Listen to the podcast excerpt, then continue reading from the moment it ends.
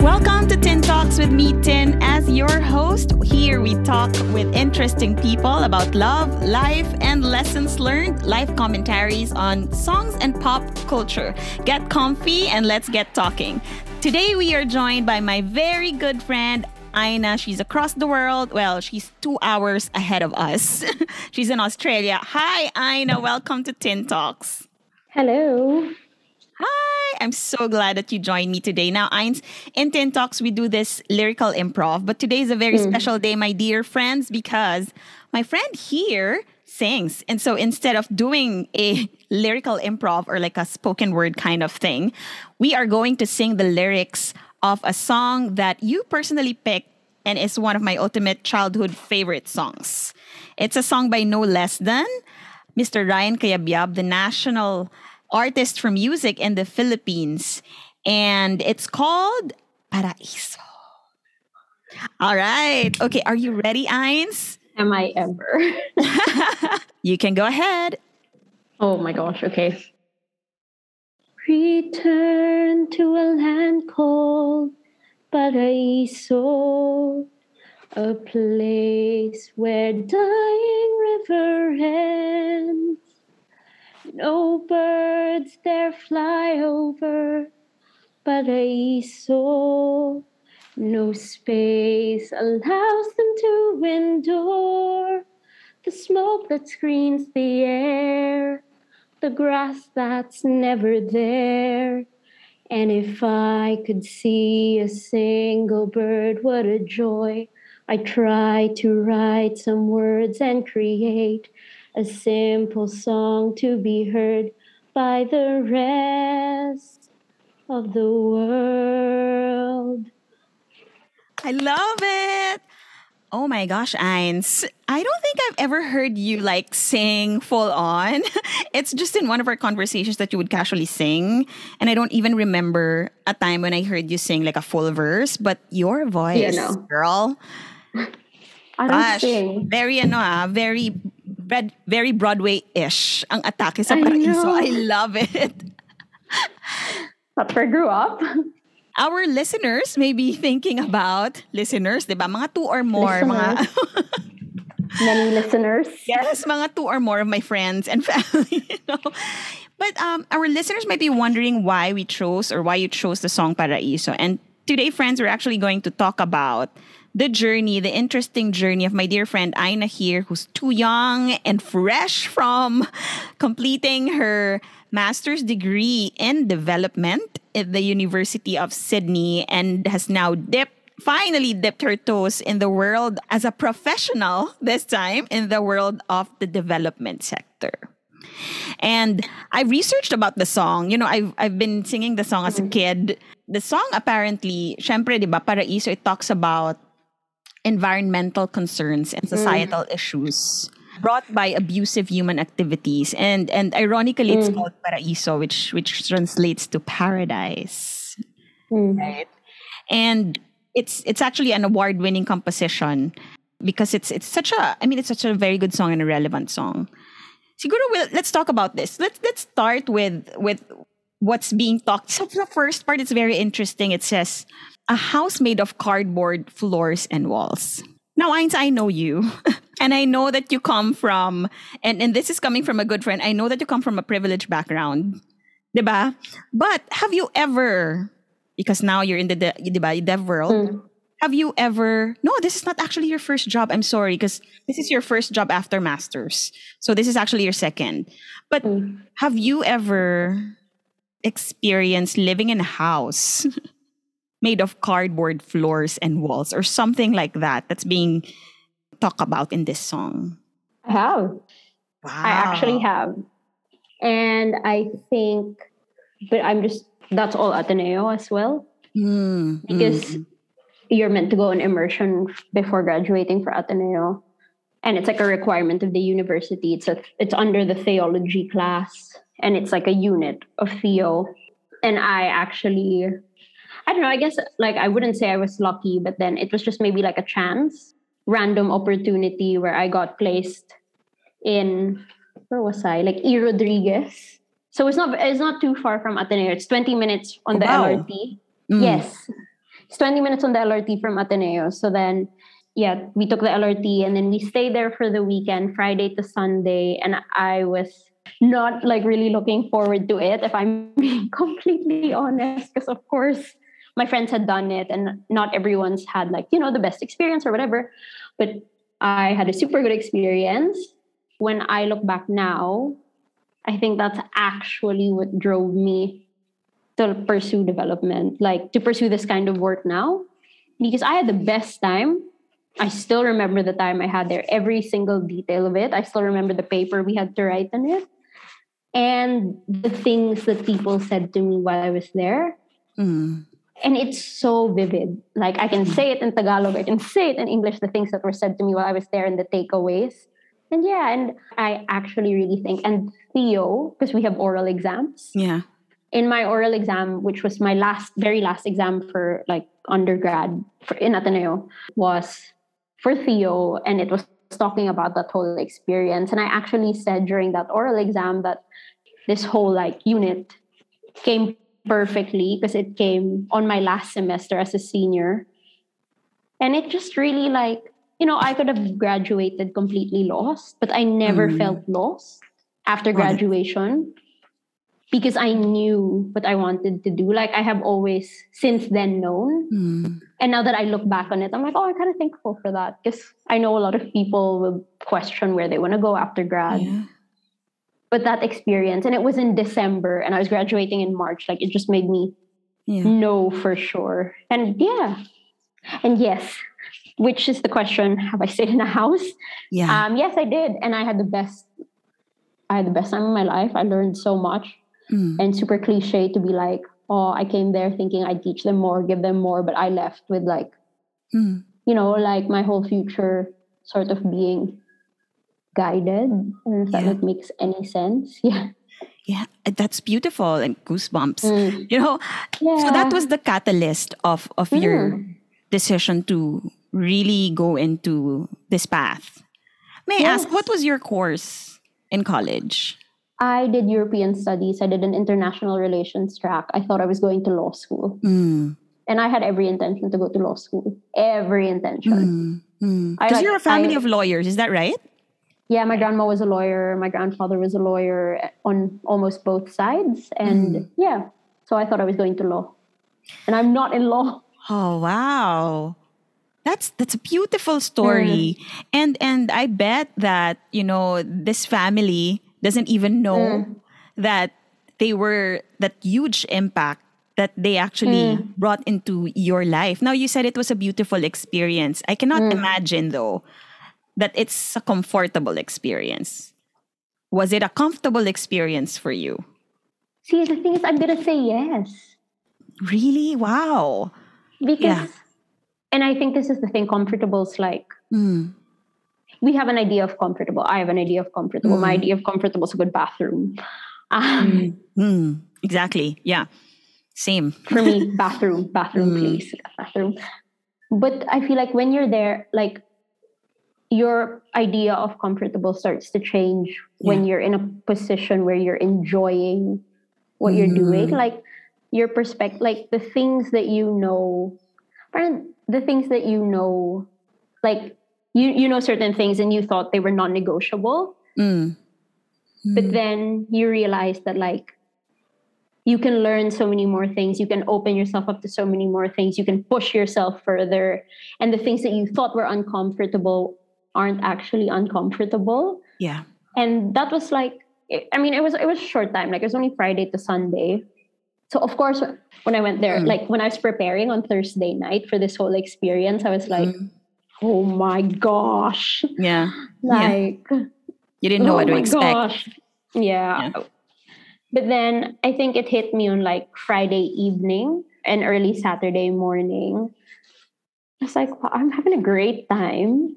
This is yeah, it's just the thing. Like I had entered there thinking it was not going to be a good time. It was going to be uncomfortable. But I came there and I have never actually felt more at home and more hmm. I don't know, more at home and more at peace than I have almost ever have in like my entire life. You know, I'm like yeah. Which which goes to show that like comfort isn't just like your surroundings as well. Mm. It's also the people who take the effort to make you feel welcome. Like mm. it's not just surroundings, but the effort of the people around you who make you feel welcomed in spite of um, your surroundings. Yeah. Yeah. That's a that's a really nice way of putting it. You know, when you defined what's comfortable and mm. when you relate it to your actual experience there because i am in the development sector and i know mm. for a fact that you know when you go to the field or what we call it a field work right we are already we, we are already armed with uh, what to expect mm. like in our mind it's it's gonna be it's not gonna be comfortable and we really should be able to immerse ourselves with a community and it's not going to come from a place of pity or anything like that, but we're really going to be there and connect with them. And and we're there not because we're superior eh, or anything, but mm. just because, you know, we wanted to be a part of that community, we wanted to understand them. And so, yeah, I mean, that that's good. And and when you mentioned that you graduated knowing what you wanted to do, what was the actual experience like? I mean, okay, you were there, you experienced that whole thing, that immersion thing, that, that activity, diba? Parang you, you were just thinking, oh, it's just one unit or what course that I would need to pass before I graduate. But then what was like the, the spark? What was the, what was the moment? When was the moment that you actually knew na, this is what I wanted to do? And what exactly, what you wanted, what, what did you want to do?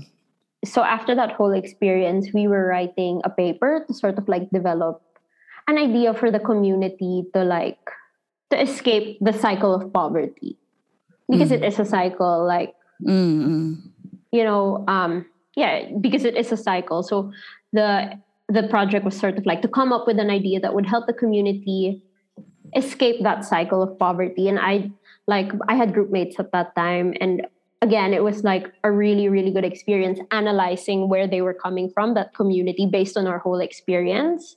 Um, analyzing what the problem was, what the needs of the community were, what the opportunities were, because like you can't just go there and be like, they need help and they completely need help. Yeah. It was like there are opportunities that already exist there. So you build on those opportunities because that's how you leverage, right? Like you build on the existing opportunities instead of replacing it and imposing like what you think they should be doing. Mm. you like leverage on the already existing capacities. And i did that like with my group. And then i think it was in like developing that paper because that paper was a whole project like you reflect on the experience and then you come up with a solution and then you reflect again. And i think that whole thing i sort of enjoyed Mm. And knowing that you're not there to like it's like what you said like we don't come there to like impose anything or you know from like our standpoint and like tell them this is this and this is mm, that and this is mm. what you should do it was really like immersing yourself because that was the whole program right like immersion mm. to understand where they're coming from and to see the capacities that they have and i feel like that was very very different to a lot of previous experiences where you're kind of like it's like an aquarium where you're looking in but never really inside. Yeah. That one was like yeah. I'm here and I'm able to understand better. And it was 3 days. Yeah. And I was like if I'm able to work in communities longer for like longer periods of time, I would be able to better understand the needs, the capacities. And I mm. feel like I feel like that's the whole that's development as a whole, right? Like you yeah try to understand well for me that's what development is to try and understand the needs and capacities of a community because they already exist mm. like i think to say that a community doesn't have the capacities completely like it's just not right because it already exists there there are ways that they survive and they thrive we right. have to learn that and build on it and give them the opportunities to build on that mm. so yeah I, I don't know if that answered the question wow i mean Oops, you blew me away with your insights now. Master's girl. no. no, I mean it's it's it's amazing that at such a young age you were able to articulate to yourself what you exactly wanted just because of a 3-day I mean, just because you were there for like a few days with them, mm. you know, it, it just goes to show that that really a moment changes your life, your enti- the trajectory of your entire life, right? And what I'm hearing from so you, yeah, what I'm hearing from you is that you wanted to be involved mm. in the solution. You wanted to mm. be hmm. involved in studying and understanding them more. And okay, let me go to this. What's amazing to me before I go on to the next part of the song, you know, because th- this song is just saying no space allows them to endure the smoke that screens the air, the grass that's never there. Can you imagine that? And if I could see a single bird, what a joy. Just like, you know, it's it just speaks about hope in in, in a place where you can imagine mm. just like a place that's supposedly it feels helpless mm. but there might be a flicker of hope or just one thing that you'll notice there and mm. it says, I tried to write some words and create a simple song to be heard by the rest of the world. And I just want to connect that to what you're doing right now because after college, you you went on to intern and that's where we met. No, before yeah. before come up. No, before you graduated. Before, yeah. Before you graduated, you interned. That's how we met, and then you you you took a job. Mm. And you took a job that's very interesting. I couldn't even do it.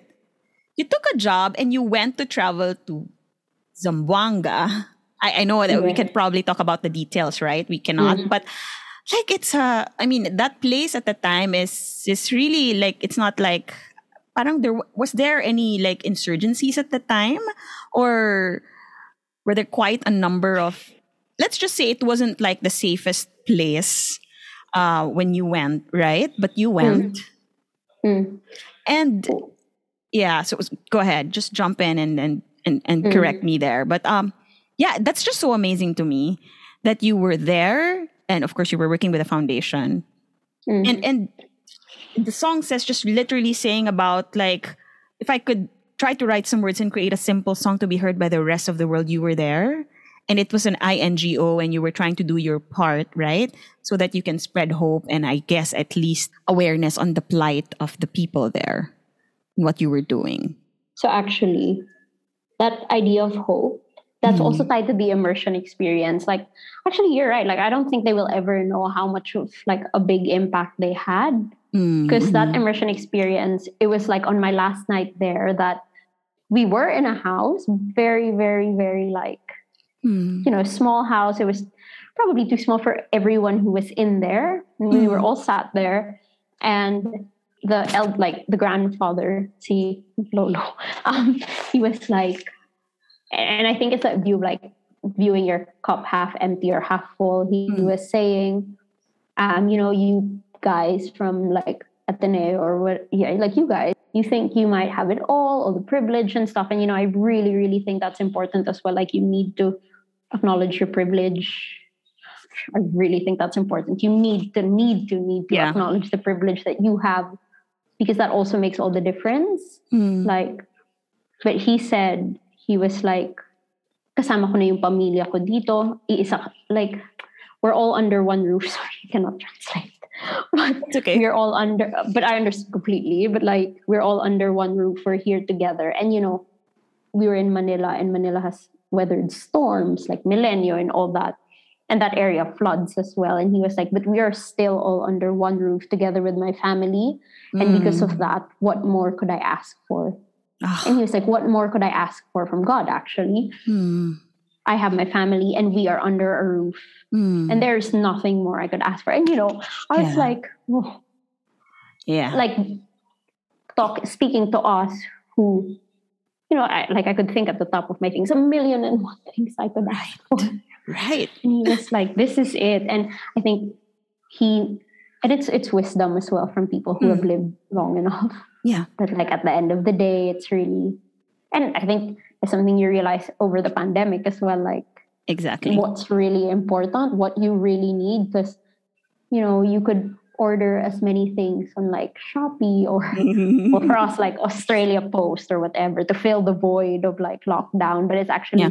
it's never going to really fill like that void of being with people and it, mm. at the end of the day, it's like you want to be under one roof with the people that matter to you most, right? Whatever roof, whatever that roof looks like. So right. That's, that was like the hope like God, that hope and that resiliency. And I think that resiliency, um, I saw on like my first field trip to, uh, it was in Tacloban. So people who were affected by Haiyan. So mm. the security risk wasn't there because mm. it was um, like a natural disaster affected mm. place. Mm. But oh my God, like again, it was the same. Like I think it's that's, you know, there's like a different experience, but the same kind of like hope that like radiates from people that you know it's really within them, that it's in their core. Like mm. they had lost everything in Haiyan. But everything means like everything material and livelihood, you know, the things that we think are like very, very, very crucial to our survival and even family. Mm. But there they yeah. are. And yeah. I think it's also like very Filipino to like there they are and they're still smiling and you know i remember the first time i went i cried because mm. it was really like my gosh like where are you drawing this hope and this strength from because yeah. these oh my gosh like where is this coming from because i have never seen it in my life mm. like mm. never except for i think now now that i think about it like the time in immersion and then again in Mindanao. Um, when I started to go, the, the security risks weren't. I think with Mindanao, the security risk will always be there. Yeah, yeah.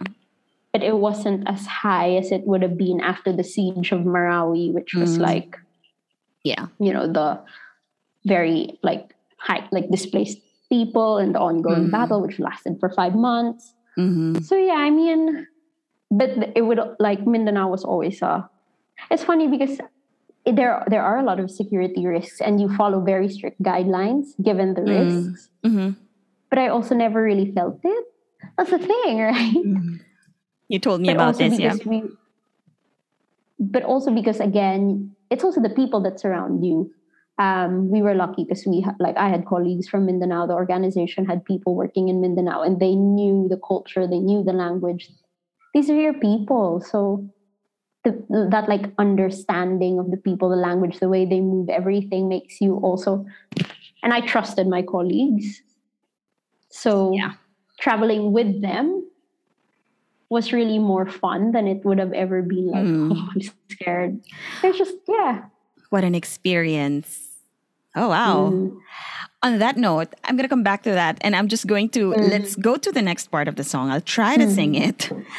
Okay, I live in this land called Paraiso, in a house made of cardboard floors and walls. I learned to be free in Paraiso, free to claim anything I see, matching rags for my clothes plastic bags for the cold. And if empty cans were all I have, what a joy. I never fight to take someone else's coins and live with fear like the rest of the boys. Paraiso, help me make a stand. Paraiso, take me by the hand. But I so make the world understand. Okay, I'm gonna stop there. Wow, what a song.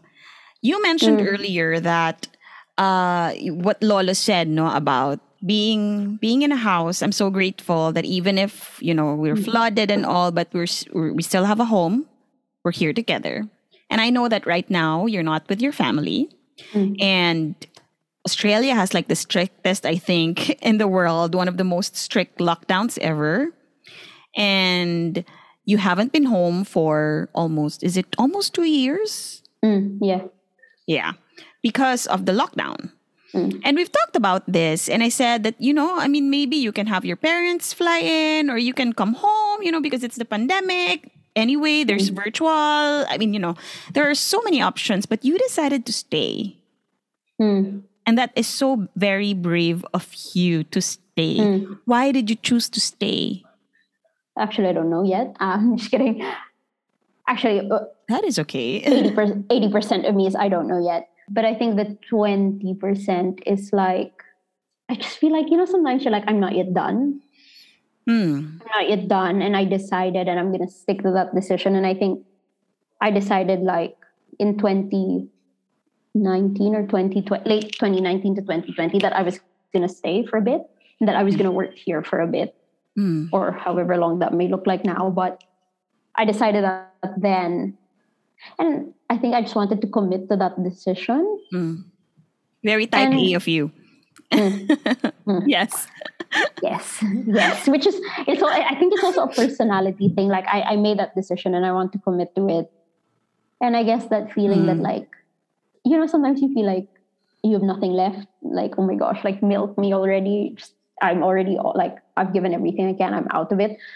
And it, there are days that feel like that, but you never or I don't know, there were days that felt like that, but I never fully felt like walang walang wala na. Like there's mm. still enough. Yeah. And I feel like when there's still enough, you can still handle it.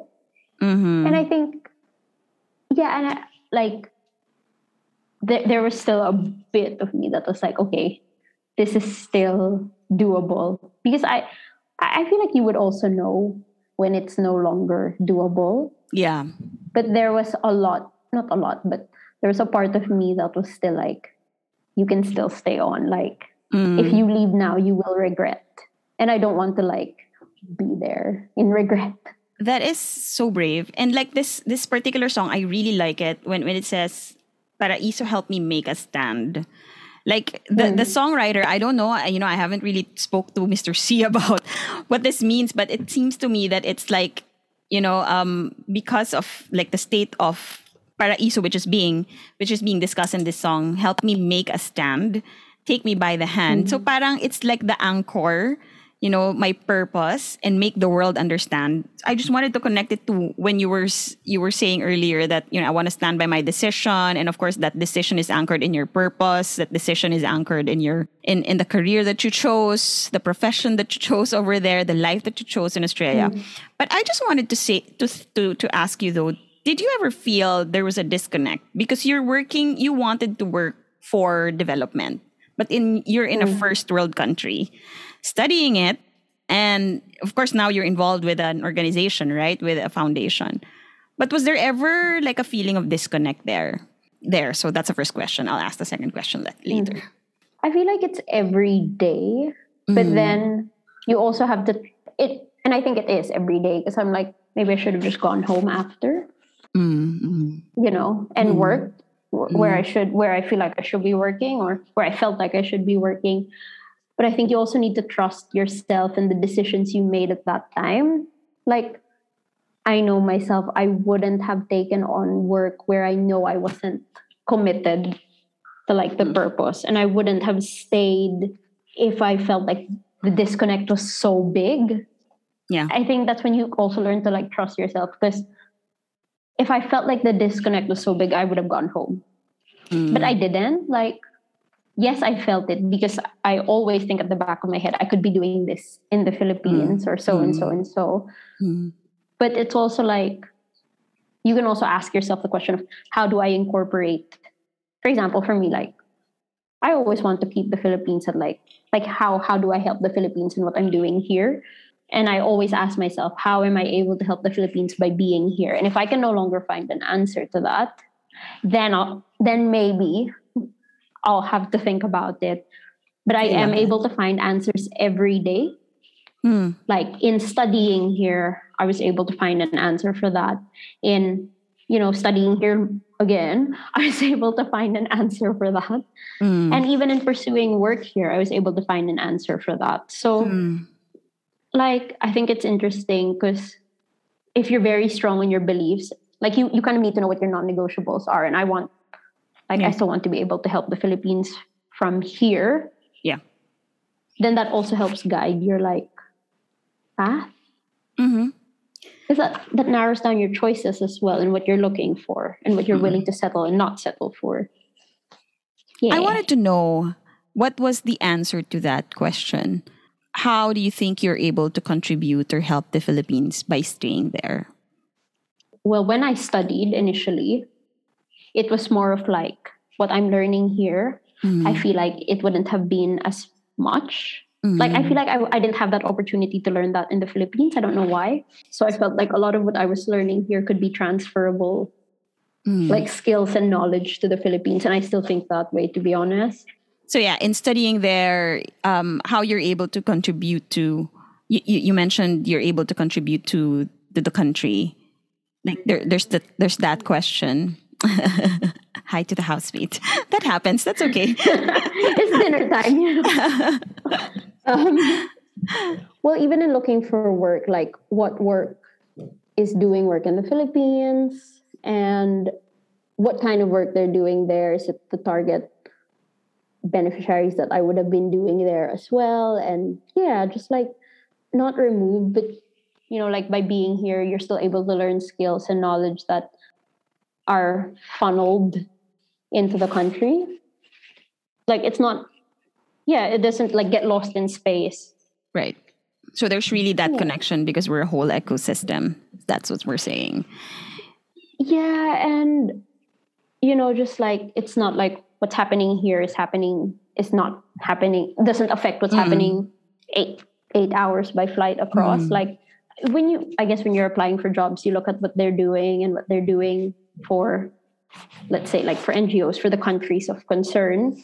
Yeah. And yeah, so it was like I really took that to heart when I was looking for work.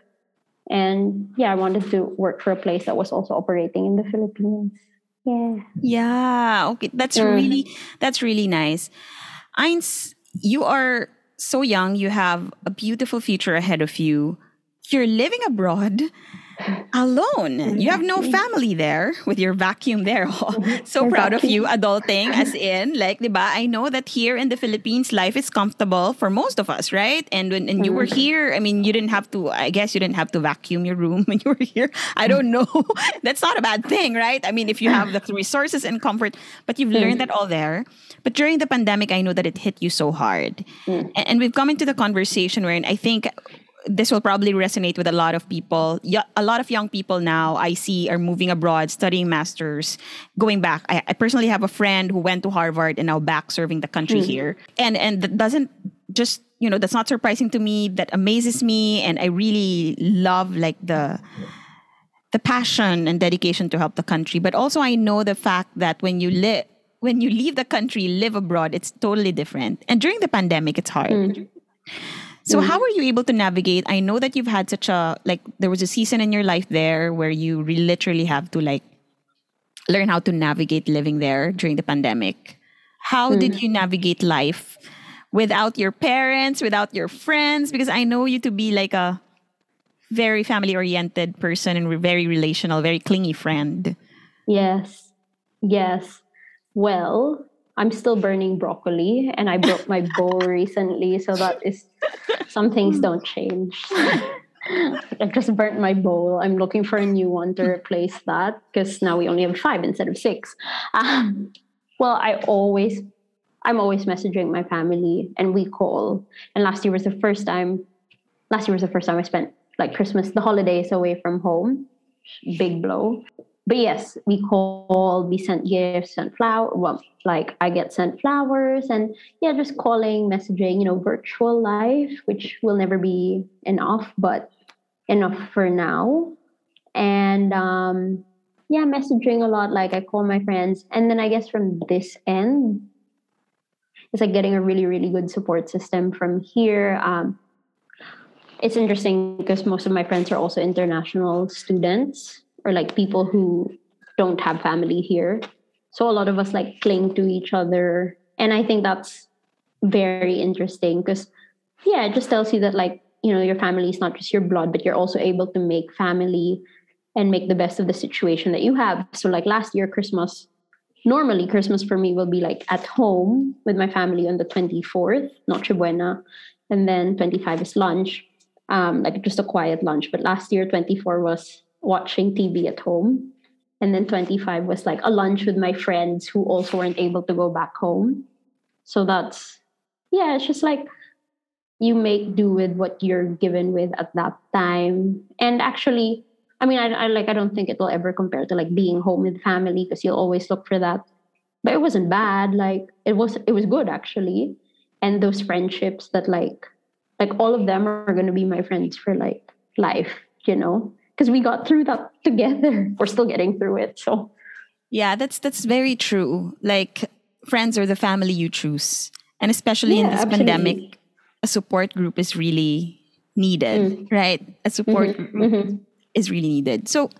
Mm. I can just totally imagine. I, I, don't know about you, but I experienced this in the pandemic. Um, I've had panic attacks. There was a season when I had that, and mm. and our industry or rather the sector that we're in is not like like the happiest sector that you can work with.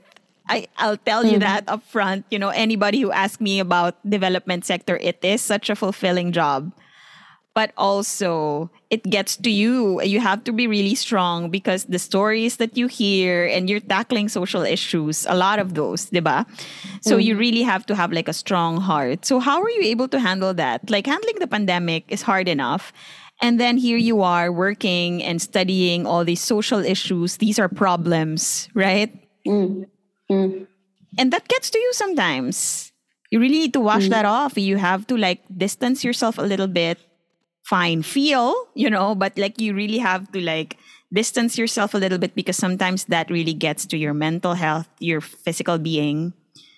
And you being away from your family, may hirap yun. Mm. How did you handle that? Yeah, yeah. I don't think I actually handled it. I'm not sure I handled it, more just got through it. Which is like, see, the thing is with handling it, well, my perception is like people who handle it have it all and I'm probably very wrong in this, but people who handle it have it like together. Well, this is my perception, and I, I think I'm wrong, but people who handle it would have it more together, and I don't think I, ha- I, I had that. it's falling apart, but that's okay.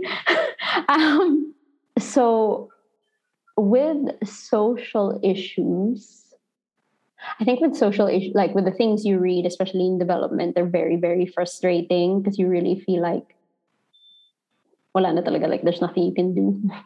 You can feel and that. You should just yeah. give up. But I remember I was in class like maybe a year or two ago, and someone asked, like, okay, if this is everything that's wrong with development and the industry, and you know, like many years after this kind of work has been done, nothing's changed, then why are we still here? And the lecturer answered and was like, because in the industry of development, you find people who are actually very, very passionate for the cause and like do not lose hope for the cause and you know have the skills and capacities to work towards that. And if you lose hope you're one man down of the skills and capacity so she was like so you cling on to those people you hold on to them and you work with them because that's the thing i think there's so much pressure and i think it's it's also with development kpis like 60 people were given this and 60 like 70 people were saved blah blah blah. But it's also like imagine the difference you made in an individual in that individual's family. Like if you know like look at it one at a time instead of like oh my god like because if you look at like the weight of if you feel like you're carrying the weight of the world then that's very overwhelming. So i think you have to look at it at like how many people can you help at a time with what you have. And yeah just really looking at the individual stories that you manage to affect or to change. Because it is going to be very tiring if you're constantly like i need to help everyone. Mm-hmm. i mean obviously there's that like desire to which i think is innate in everyone who works in yeah. the sector but sector. i feel like yeah just one at a time. You know mm. we'll get there. We'll get there. And i feel like one at a time because one at a time means it's happening. Like there's movement there's traction. It doesn't have to happen 100 at a time but it's happening. Like it exists. Things are changing. People are working towards that. So that was that and with the pandemic i would say it's really a lot of support support support from both people here and home. Support and yes a lot a lot of support. Like leveraging your friends here and talking about it because I found that like a lot of people were going through it and talking about it and that it's okay if you don't feel great or if you're feeling bad or if you're feeling depressed or if you don't feel like you're yourself anymore. Yeah. And it's like for people to tell you that's okay you'll think it's nothing at that time. Mm. But actually, it's also everything. Mm. Because, ugh, cliche, but like it's okay not to be okay. Yeah. Yeah. And you have to accept that. Mm. I mean, like now that I think about it, like I'm 20, I'm 28. Oh my gosh. Um, and That's if I was young. okay for 28 years, and if I was mm. okay for mm. 28 years, that would be amazing. But that's not how it mm. right? Like it's up and down depending mm. on where you are in your life. And, and I think that's okay. And you need people to tell you that because we're always hardest on ourselves. That's true. Gosh, there's so many things to unpack here. And, you know, it's just it's been such a good 45 minute conversation. I think we went a little bit over time, but you know, I still I, I do want to do a part two on this, but yeah, I mean, it's so amazing what you're doing there. And maybe as we close, I just would like to ask, you know, two things. Like one, mm. what is your hope? What is your hope as a, a young development worker? You know, what is your hope? What is it that you want to see in your career? Where what is the next step for you? I know that you're just starting, but like what is the mm. big picture here? And what is mm. it that you truly hope that you'll see in, in your career that's gonna make an impact um, in whatever it is that you are trying to, you know, advocate for? Maybe you can talk to us a little bit about your advocacy as well. One. Yeah, and two, and maybe your message to all those who want to pursue this is it worth pursuing the development path for our young adults? So I think I could tie that up. Um, well, one thing is I always felt like I wasn't like understood completely. Where you feel like, what are you doing? Mm. What kind of work are you doing? How do nonprofits even mm. make money? And I, yeah, that's normally the case. Nobody really understands. I get that um, a lot. yes, yeah absolutely and like i that's really a lot like nobody really understands what's going on how you make money or whatever. But moving here also made me realize that a lot of people are doing that work and i think it's great. That was one of the benefits of like really meeting people who are doing the same work different like nuanced advocacies like you know everyone some people are for women some people are for children refugees idps whatever. But you're tied down to like certain element like you're unified in certain elements like justice equity peace you know that kind mm. of thing. And i feel like a lot of people advocate for that. So i feel like it's very easy to lose hope. Mm. and because it almost feels irrelevant. Mm. right you're so idealistic. Mm. nothing's really going on. Nothing's happening. But when you're actually doing the work you see changes happening. Like that is you true. don't have to go to the field. You just hear the reports as well. Mm. You and you know, reports you hear the good and the bad.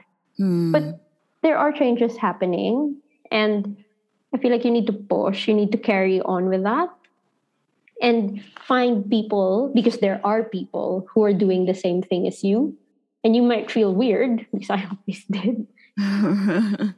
and people who do that same like people who do the same work absolutely feel weird because you feel like people can't understand you. But when you know i feel like when you're talking to people who are doing the same work it's very like igniting. It pushes you more. The creative ideas come out. So you know don't stop at like i guess what i'm trying to say is like don't stop at what you're doing especially if you're doing the same kind of work. Mm. um, because there are people who are interested. Mm. um, the need is great but the workers are too few. So I think there's a need to like push, push harder to like rally people towards this kind of work. Mm-hmm. Um, and yeah, just to carry on. Because yeah, I, I feel like you can. Like you genuinely, genuinely can. And uh, but take care of yourself along the way. Very good advice for our young ones out there hmm. who's hoping because I see a lot of people now who are really more what the millennials and the Gen Z calls woke. And mm. I guess a lot of the young peoples, I'm very happy because when, you know, when I was young, I didn't even dream of becoming a foundation girl or like a development worker. That's not in my dream. My journey here is purely accidental as well, but here I am. And I'm, I'm glad that there are more intentional ones, young ones. Mm. who are really, you know, uh, just into it, like really purposely going for the, development path. And mm. as we close, this just last question, let's do this. You know, uh, what is just anchoring on the song? What is paraiso for you? Like the world that you you imagine. What is paraiso for Aina? Think is that everyone gets to enjoy. No, scratch that. Peace with justice. Peace with justice. Because our idea of peace will be no war. Mm. But we need to understand that like violence comes, like violence isn't just war or the presence of like arms. Violence is embedded in like structural you know systems in place that have been there for so long that we don't see anymore that it is actually oppressive mm. or it's almost been ingrained in culture that mm. it's a part of us that we think it's normal mm. but it's not mm-hmm. and that it's hindering us from peace so i think for me like paraiso paradise would be like developing towards peace with justice so that means no war, transformative systems, and the acknowledgement that like some of our practices may be oppressive of others, and there are things and cultures that we need to change because it is built on like the discrimination of other people and the lack of like is built on the discrimination of other people and yeah just a barrier for them to exercise their human rights yeah so we have peace with justice. Peace with justice. I love that. We have yeah. learned so much today, my dearest friends. Thank you so much, Aina, once again for joining me. And it's dinner time. I'm going to let you go again. This is Tin Talks, and we will see you at the next episode. Bye. Goodbye.